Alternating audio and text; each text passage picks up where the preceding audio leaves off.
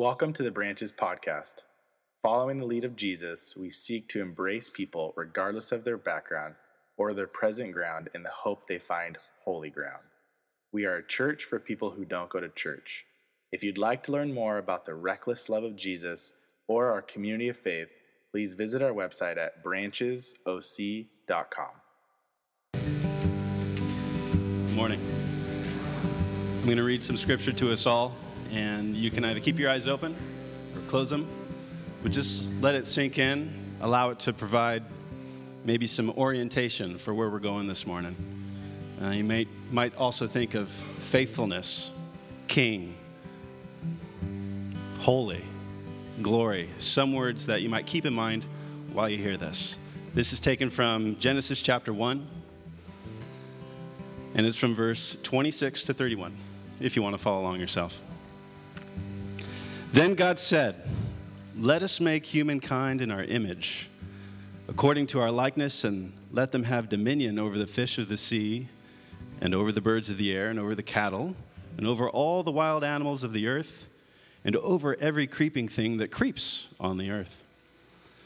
So God created human, humankind in his image. In the image of God, he created them. Male and female, he created them. God blessed them, and God said to them, Be fruitful and multiply, and fill the earth and subdue it, and have dominion over the fish of the sea, and over the birds of the air, and over every living thing that moves upon the earth. God said, See, I have given you every plant yielding seed that is upon the face of all the earth, and every tree with seed in its fruit. You shall have them for food. And to every beast of the earth, and to every bird of the air, and to everything that creeps on the earth, everything that has the breath of life, I have given every green plant for food. And it was so. God saw everything that he had made, and indeed, it was very good and there was evening, and there was morning, the sixth day. Uh, good morning. Yes. Begin in the beginning. So if you have a Bible, uh, turn to page one or scroll tap, whatever you need to do to get to page one of the Bible. If you need a Bible, uh, there's one on your phone somewhere on Google.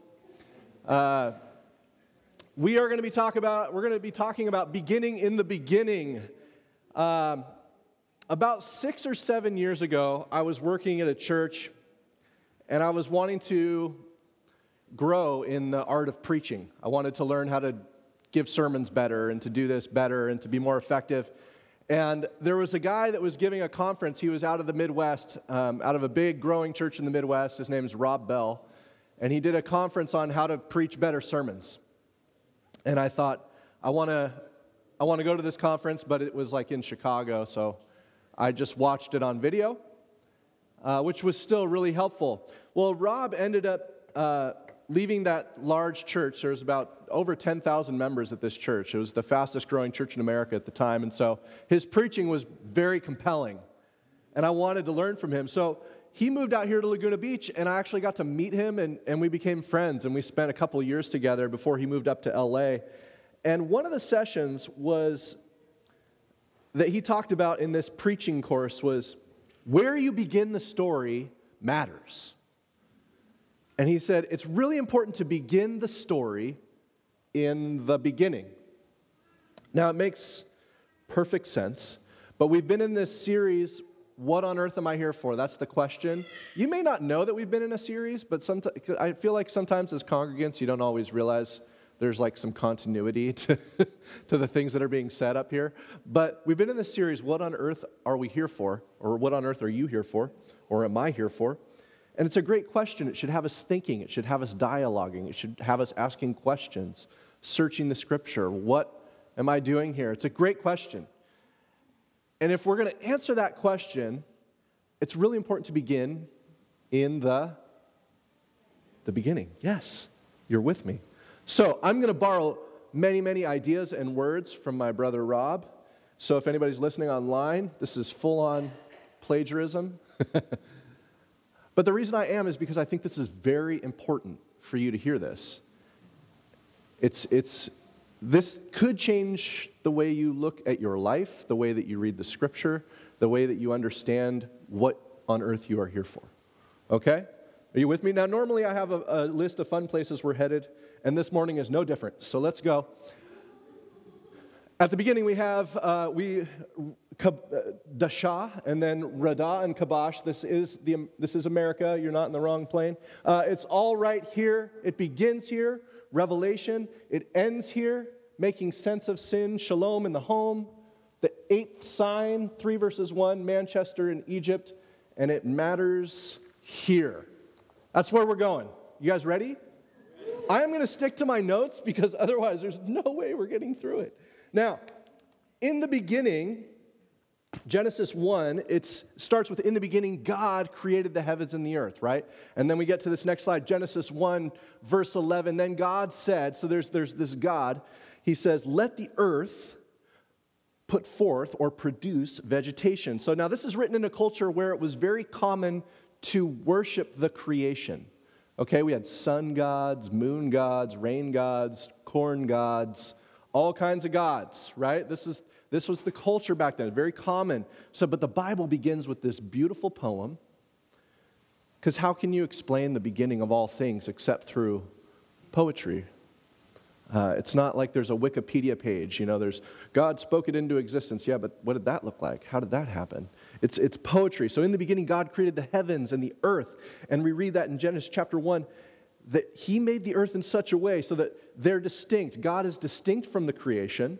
There's a creator and there's a creation, and the creation isn't to be worshiped.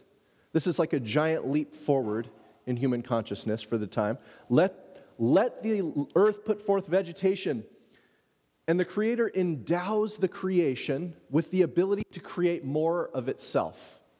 Right? That's that first word, dasha, if we, if we have it here. Dasha, to sprout, to grow, to shoot, to turn green, to cause, to shoot, to, to break forth. And so it wasn't just that, the, that God said, I'm putting a tree here, here, here, here, here, here, here, here, here. It was that He put trees that were able to make more trees and plants that were able to make more plants so the earth could produce more of itself. You follow me? So far? So the earth was dynamic. It wasn't static. It was changing. You'd go to bed and you'd wake up the next morning and things would be different, right? And then humans are set down in the middle of this, this dynamic creation, and they're given the task to steward it, to have dominion over it, to rule over it. And it's headed somewhere. Things will have grown when you go up, when you go to bed and you wake up the next morning, things will have changed just a little bit. So the creator set up a situation where everything is properly ordered. You have the creator, you have the creation, and then you have you, and then you have humanity in the middle of it, co-creating, ordering, stewarding, shepherding the creation along.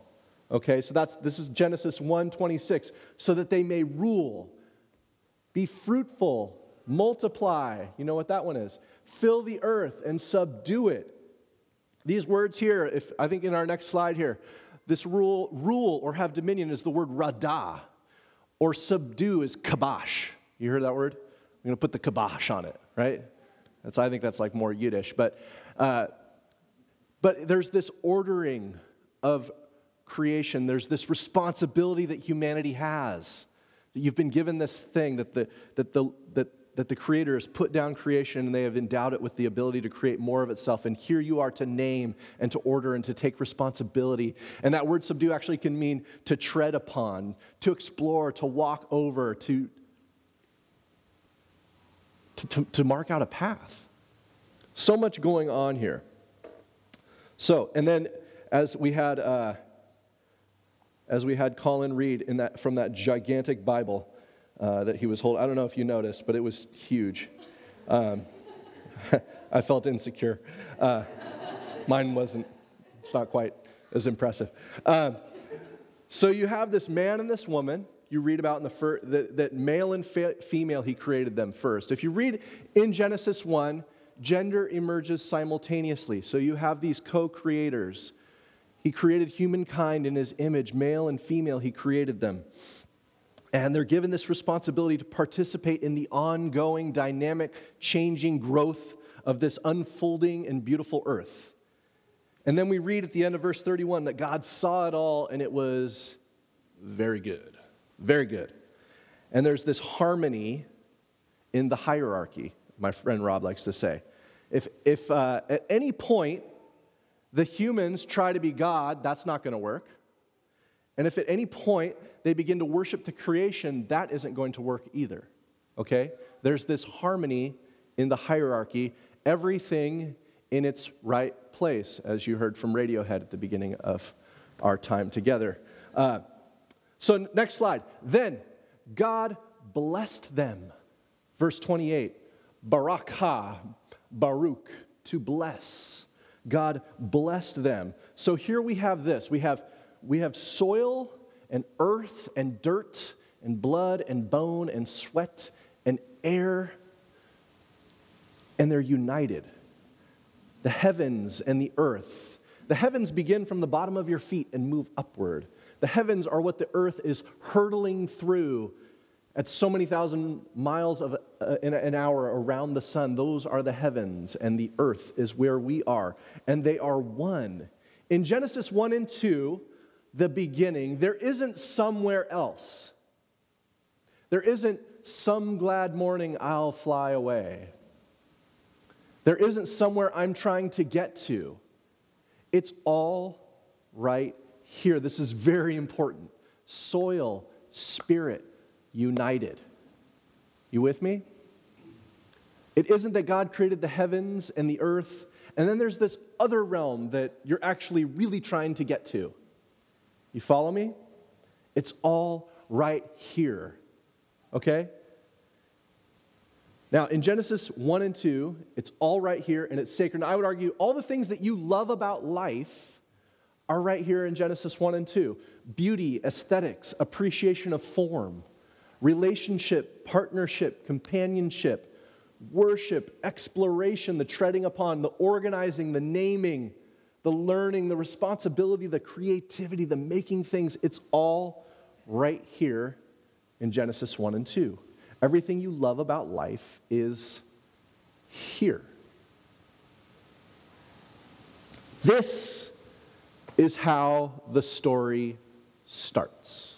This is how the story begins in this next slide here. And, and it starts here. Now, here's something to, here's, uh, here's, here's something else to consider here.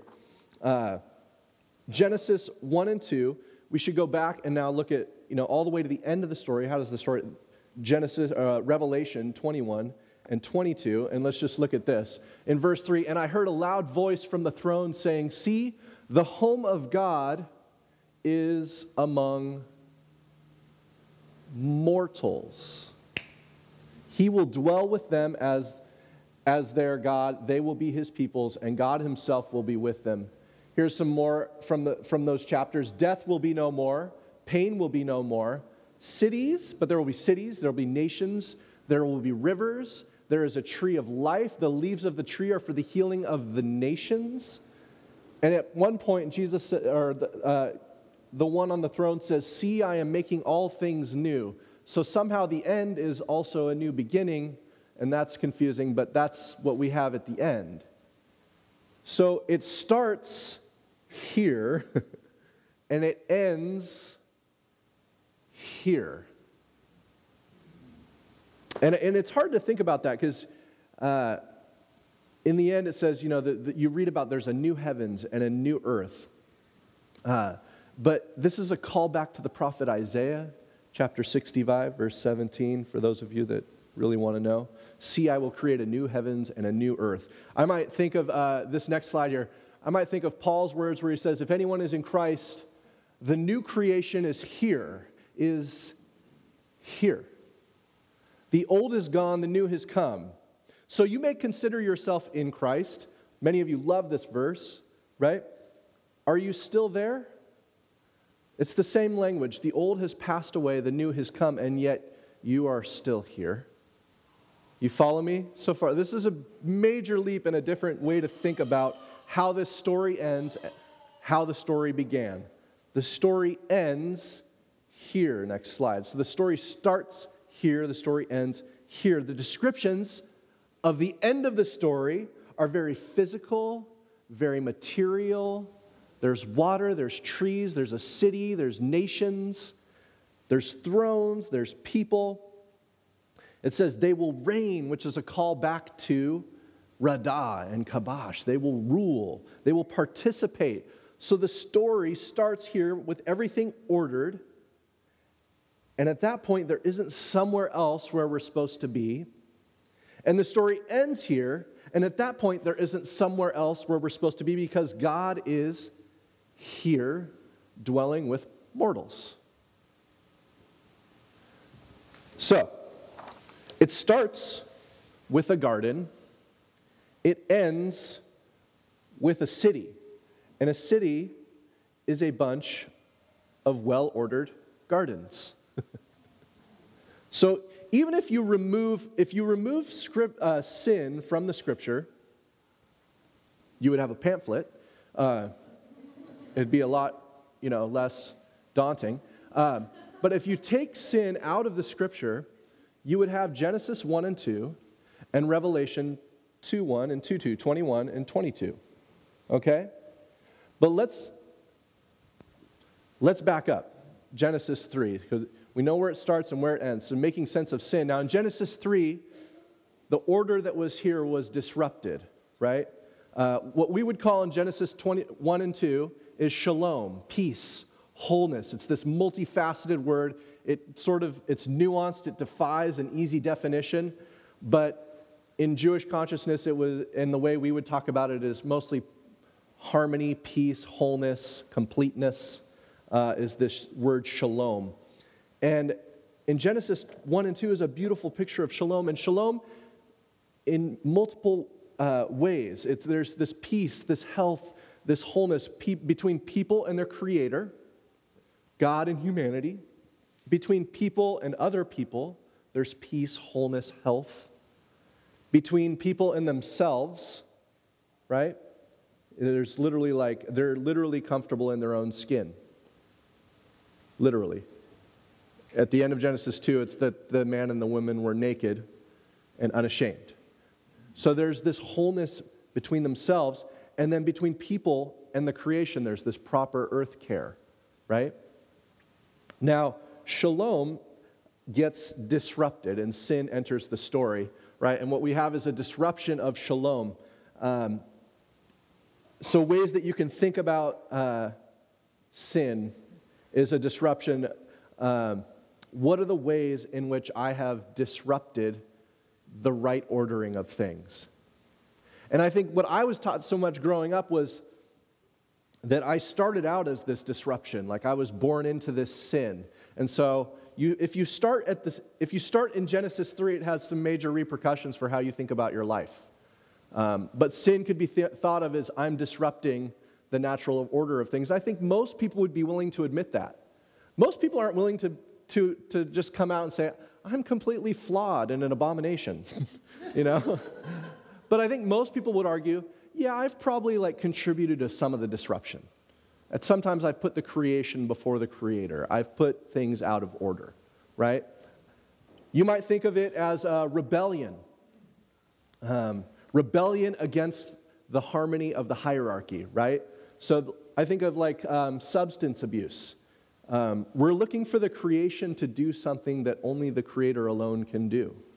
We're looking for this thing to fill us or to satisfy us in a way that only the creator can. Um, or participation in what, you could ask the question, in what way have I participated in the order of death that is in this world? in the order of destruction, of tearing down what is sacred and holy. Um, or there's the old, um, the Hebrew definition of, uh, it's an archery term, of missing the mark. Sin enters the story in Genesis 3. But next slide. Here's the thing Genesis 3 is not how the story begins, and Genesis 3 is not how the story ends, is it? No, thank goodness and yet, there are some major implications for living a life that grounds itself in Genesis 3. And here's, here's some of these things. I want to go to this, uh, I think it's in the next slide. This story that we live in. This, this story is about God's renewal of all things, restoration of all things, and reconciliation of all things. Matthew 19, 28, that's Jesus, the renewal of all things. Acts 3, 21, that is Peter talking about the restoration of all things. And Colossians 1, 20 is Paul writing about the reconciliation of all things. That word, all things in the Greek, ha, panta, it actually, it, what it actually means is all things. All things. The renewing of all things, the restoration of all things, the reconciliation of all things. And what you see here is that things had to have been ordered in such a way in the beginning to have this prefix of re in front of all these words. It's not the newing of all things, it's not the storation, it's not the conciliation, it's it's, it's happening again. The story is it began somewhere, and then it's this thing entered the pro, this problem entered, the sin entered. And of course, a big part of the renewal, the restoration, the reconciliation is removing the sin problem. But it takes its proper place in the larger story. It's not the whole story. It's not where it starts, it's not where it ends. So, uh, next slide. If you begin the story in Genesis 3, then the primary problem and the way that you will order your life is around the removal of sin. We have a sin problem and we got to get rid of it.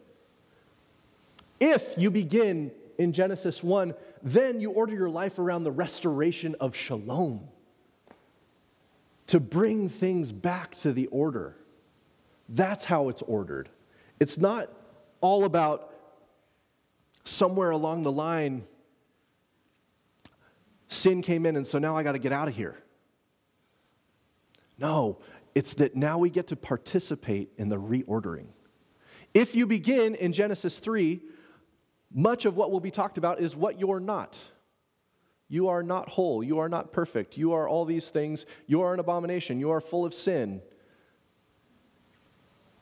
That's an evangelistic method sometimes. What we need to do is get out there and let people know how sinful they are and how much they need God. hey, it's nice to meet you. Just want to let you know that uh, you're full of sin and headed to hell. Um, really? That's your good news? What's, what's your bad news? I just bought a house. I was feeling good. You know, uh, if you start in Genesis 1, then it is ordered around what you are, which is this co creator part of the creation that gets to order and subdue and name and learn and take responsibility and explore and tread upon and create and multiply and fill. If you begin in Genesis 3, then the, if that is the, the beginning point of your story, then, the, then you start to order your life around getting out of here, this disembodied evacuation plan. It's about leaving this place to get to that other place. Right? That's the some glad morning I'll fly away. And we and the thing is is it's really it preaches. That stuff preaches. Because we're in a world where things like Manchester and Egypt and all these sorts of things, these terrible things that happen, uh, cancer and suicide and you name it, it's all here. And so we just think, we got to get out of here. We've got to get out of here. But if you begin in Genesis 1, then it is participation with the Creator and the ongoing creation and the unfolding, the dynamic world that we live in. So, see, if, if you've been listening to me preach for the last several years, I hope that you've got just been able to kind of sniff out that I actually think here is really important. That I, I believe that there is a kingdom here unfolding, that how you live here is important. But if you've been hearing messages your whole life and at the base, base, baseline of it, you can sense and smell that the preacher actually thinks the action is somewhere else. You start to pick up on that, right? So you've heard this great teaching about how you ought to live your life, and then tacked on at the very end in the last two minutes is so if you want to get to somewhere else, do this real quick. And you're like, well, what was all that stuff at the beginning for? If I'm just trying to get somewhere else. Or you heard a really great sermon But then it was critiqued at the end, well, he didn't give the gospel, which was this tack on at the end that tells me how do I save my soul and get it to another place. You follow me here? If you've heard something very powerful and you weren't told how to evacuate this place with your soul, you felt like you were shortchanged somehow or that other people got shortchanged. Because that lives in a story where it only starts in Genesis 3 about getting out of this place instead of Genesis 1, where this place and that other place are one place. And Revelation 22, 21, and 22, where this place and that other place are one place. And it's here. Now I want to go into John. Uh, John wrote his gospel later than the other, uh, the other writers. So he had some time to craft and think and do all sorts of cool literary things. Uh, he, he does what many people that study this book consider seven signs. And in J- John chapter 2, he turns the water into wine. That's the first sign it says. In John chapter 4, he heals the official son, and there's the second sign. And eventually they stop, he stops writing about the numbers because he wants you to pick up on it. Uh, in chapter 5, there's the healing at the pool. In chapter 6, he walks on water. In chapter later in chapter 6, there's a miracle of the multiplication of the bread. In chapter 9, there's the healing of the blind man. And then we get to the seventh sign uh, where he raises Lazarus from the dead. Now, seven is a number for Jewish culture that would bring back a remembrance. It would mean something to them uh, regarding what? Anybody? Creation. Creation. Seven would remind them, that number would remind them of creation, God's complete week of creation. And then we get in John chapter 20 and chapter 19 and 20, and this is, uh, if you have a Bible, I'd said go check this out. But what's interesting in the book of John, who he takes all this time, at the end of chapter 19, verse 5, or the, uh, in, at the end of the book, in chapter 19, verse 5, you have Pilate at Jesus at his execution, Pilate saying, Behold the man. And I hear what I, I think I hear what John is saying when Paul when he records this. Behold the man. Here on Good Friday is the truly human man. The sixth day of the week, Friday. And then Jesus' last words are, It is finished. And what we read in, in Genesis 2, in Genesis 1, God finished the work and it was very good. He says, It is finished. And then that's the first week of creation. And then John invites us to see Jesus' rest in the tomb on Saturday as God's Sabbath rest, the end of the first week. And then, John chapter 20, it says twice, it begins, it was early, the first day of the week. John's not messing around. In verse 19, he says it again. Again, it was evening, the first day of the week. He's not wasting words. He wants you to see there is a new week. And Mary comes to the tomb and she meets Jesus in the garden. The garden, come on, this is like, let's go back to Genesis 1, creation in the garden. And she make, mistakes him for the gardener. read it if you haven't read it. You got to read this. Is like, it could not be more exciting. I mean, in my mind, I'm like, this is what? This is like, come on, guys, get the picture. There's, there's something happening here, which, in an important sense, he is the gardener. He, this is the new creation. This story is about Jesus' resurrection bringing a new creation right here in the midst of this one. That's what resurrection is. It's a new world dasha bursting forth, sprouting in the midst of this one comes with the life and the death and the resurrection of Jesus. There is a new creation hidden right here in the midst of this one. So when you listen to a sermon, you should be picking up the whole story. In Genesis 1, where there was shalom, where heaven and earth were one, where there was no disruption of the hierarchy, where everything was ordered, where it was all very good. And obviously, overcoming sin is a big piece of the story, but it takes its proper place. And eventually, we are able to get back to the physical participation, the ongoing creation, the rivers, the cities, the streams, the tree of life. And it involves you. Now, I want to touch, um, not on the next slide, but I want to touch on this idea, the issue of the world, because I think this gets misinterpreted quite often. Uh, I often see uh, there's these stickers, you may have one on your car N O T W. It's okay if, if, you have it on your card. Not of this world. Um, it's a brand, but it comes, it's a Christian brand, and it comes with this idea is I'm not of this world. And Boog preached on this a few weeks ago.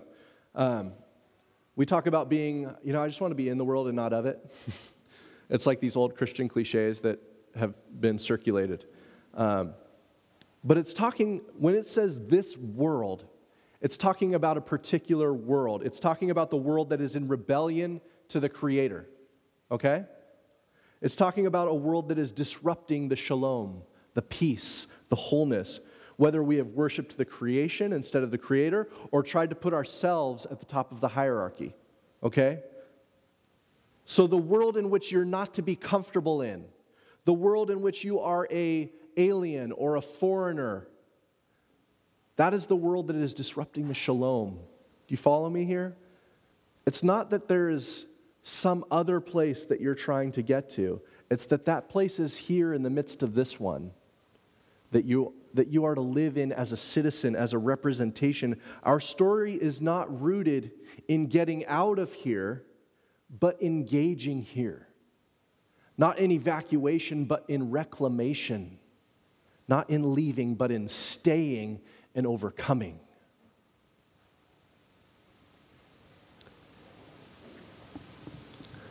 The story is also about the anticipation of when heaven and earth are one again. We are citizens of the kingdom of God, so your citizenship is in heaven. Heaven is where God's future is being stored, it's where the oneness is being stored, and it will come. And we are to live now as citizens of that reality in this place. When we forget our citizenship, and when we forget the proper order of creation, things like Manchester happen, things like Egypt happen, things like the Syrian refugee crisis happen. If you're not familiar with what happened, there was a Ariana Grande concert where a bunch of people were killed. In Egypt, a bus was gunned down over 20 people. And in Syria, if you're not familiar with what's happening in Syria, I don't know what to do with you. Uh, but it's bad. Um, not everybody reads the news, that's fine. Uh, it, you know, it's not a criticism. But this is the world in which you live, and in the world where you have an opportunity to reclaim and restore and renew and bring life. Uh, the next slide, my friend Rob, he says this. He says, We shouldn't be surprised when grace, beauty, meaning, order, compassion, truth, and love show up in all sorts of unexpected people and places because it always has been God's world, it is God's world, and it always will be God's world. Amen? Oh, you know, they had this like moment of where they really got it, but I'm pretty, I don't know if they're actually a believer. Are they created in the image of God? Yes. Is this God's world? Yes. Did He create it? Yes. So I love that we sang like a Mumford and Son song where people would argue that, well, I don't know if those guys are really saved or not. But there's, there was like this beauty and this truth in that, in that refrain that we sang. I love that uh, we could begin our time of family or, uh, you know, greeting one another with a, a song from Radiohead, Everything in Its Right Place. this, is, this is God's world.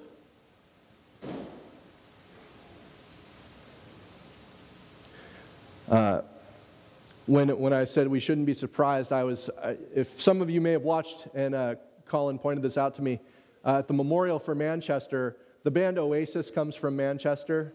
You know the song Wonderwall? You're my Wonderwall. I'm sorry. Uh, they're all standing, and all of a sudden, this woman starts to sing one of Oasis's songs, which is Don't Look Back in Anger. Do you guys know that song? I, I took me a second, but when I started to hear her sing it, I, I, I started to get it. Uh, and the Guardian quoted her. She says, I love Manchester, and Oasis is part of my childhood. Don't look back in anger. That's what this is about. We can't be looking backwards to what happened. We have to look forwards to the future. And it's like, we don't need to be surprised when these kinds of things show up after a tragedy like that. Because this is God's world, and we are created in His image. And I'd say a large part of our story here is opening people up to that reality. Just opening their eyes and showing that the story begins in Genesis 1 and it was ordered and it was good and it's going to end in revelation 21 and 22 and it's going to be ordered and it's going to be good. So let's let's close. I want to close with this verse. It matters here. This is the apostle paul writing in 1 corinthians the church in corinth 15 last last verse of the chapter. Therefore my dear brothers and sisters stand firm. Let nothing move you always give yourselves fully to the work of the lord because you know that your labor in the Lord is not in vain. If you begin the story in Genesis 3 and it's all about getting out of here, then who gives a rat's behind about anything that's happening here? We're basically just hanging around until we go somewhere else. Who cares about third world debt? Who cares about poverty or famine or acid rain? The hole in the ozone layer? Who cares? We're all going to just get out of here. It's all going to burn. And yet Paul says, no, no, no, no. Give yourselves fully to the work, to the ordering, the naming, the participation, the physicality that is here, because it's not in vain. There is some continuity. Just as you know that there's continuity when it says, the old is gone and the new has come, where he says that, you are a new creation in Christ yes, I am new, but I'm also, I'm still me. I didn't, we don't all suddenly transform, lose all our memories, and get brand new bodies. There is some continuity. Some things, I believe, that are done in the Lord that are in that belong to the citizenship of this place, of the kingdom of God, will go on. Every act of kindness, compassion, Every time you, you do business with integrity, every time you uphold justice and righteousness, these things all belong to the kingdom now and will go on. But if under the sermon you get this sense that the action is somewhere else, in that other place, and you're not involved in that kind of work, well, you know, I just have this regular job. I, I, uh, I manage a bank, or I, you know, I, um, I just work at a newspaper I'm not in the, I'm not in the game. The action's somewhere else. Right? But I give my money to people that are in the game. I give my money to the church and they're in the game. I give my money to these missionaries, they're in the game. And maybe if I make enough money, then I can stop doing this job and get in the, where the action is. You ever thought that? Because you think they're separate. No. You're an ambassador of peace and reconciliation right where you sit. You mean you get to go to a job every day where there are people in pain and hurting, and you see these people and you get to tell them and be a source of light and hope and peace, a reclaiming of the order for them to witness each day? And you want to leave that? No. You are an ambassador, and your work is not in vain. It's a changing the way you, the story starts in Genesis 1.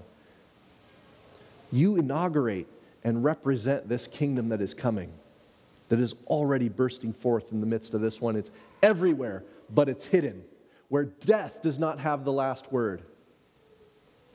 Where it's not about getting out of here, but it's about staying here and overcoming. I don't know how else to say it. It matters here. Your life matters here. You are a part of an ongoing restoration, reconciliation, and renewal of all things. Let's pray. Lord, it's a lot to take in. And I, Lord, I pray that you would uh, help us to have eyes to see that it's all right here. The action is here. It's in the physicality. It's in the kind word. It's in when I choose to love my wife, when I choose to be patient with my kids, when I choose not to fudge the numbers, when I choose to show mercy and grace and compassion, when I choose to get involved in the reconstruction, in the salvation of others, it's all right here. Lord, may we all be a part of the ongoing renewal and reconciliation of all things. And we thank you for these words, Jesus. In your name we pray. Amen. Glory be to God. Uh, this is going to be something we're all going to be saying for a long time. Thousands of years from now, it's going to be a refrain we'll be saying. That's incredible. It's, it's mind boggling. And we've heard it trajectories matter. And John did such a beautiful job describing where humanity comes from, what we're about, how we're meant to flourish. That co creative, redemptive participation with God in helping shalom, peace, helping each other flourish. And it may not be that um, taboo thing that we focus on getting rid of first in order to flourish. It's flourish now in the little bit of way that you can and trust God to take care of that taboo thing along the way.